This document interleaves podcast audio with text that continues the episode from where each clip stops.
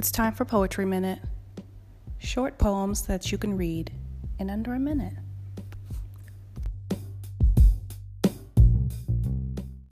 Today I'm reading Moonmouth by Mahogany L. Browne. It's from her collection, Kissing Caskets.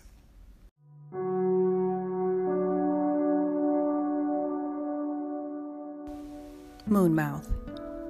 My mouth became the moon, found a way to fly up, up and a ways, like a star. No, like a moon. And someone said I should shine like that, all glow. No, my body should be silent like a bullet. Or, no, like a star, a dead spark, if you look close enough. And then, just like that, my mouth eclipsed. A tacit and clean suture where my face be.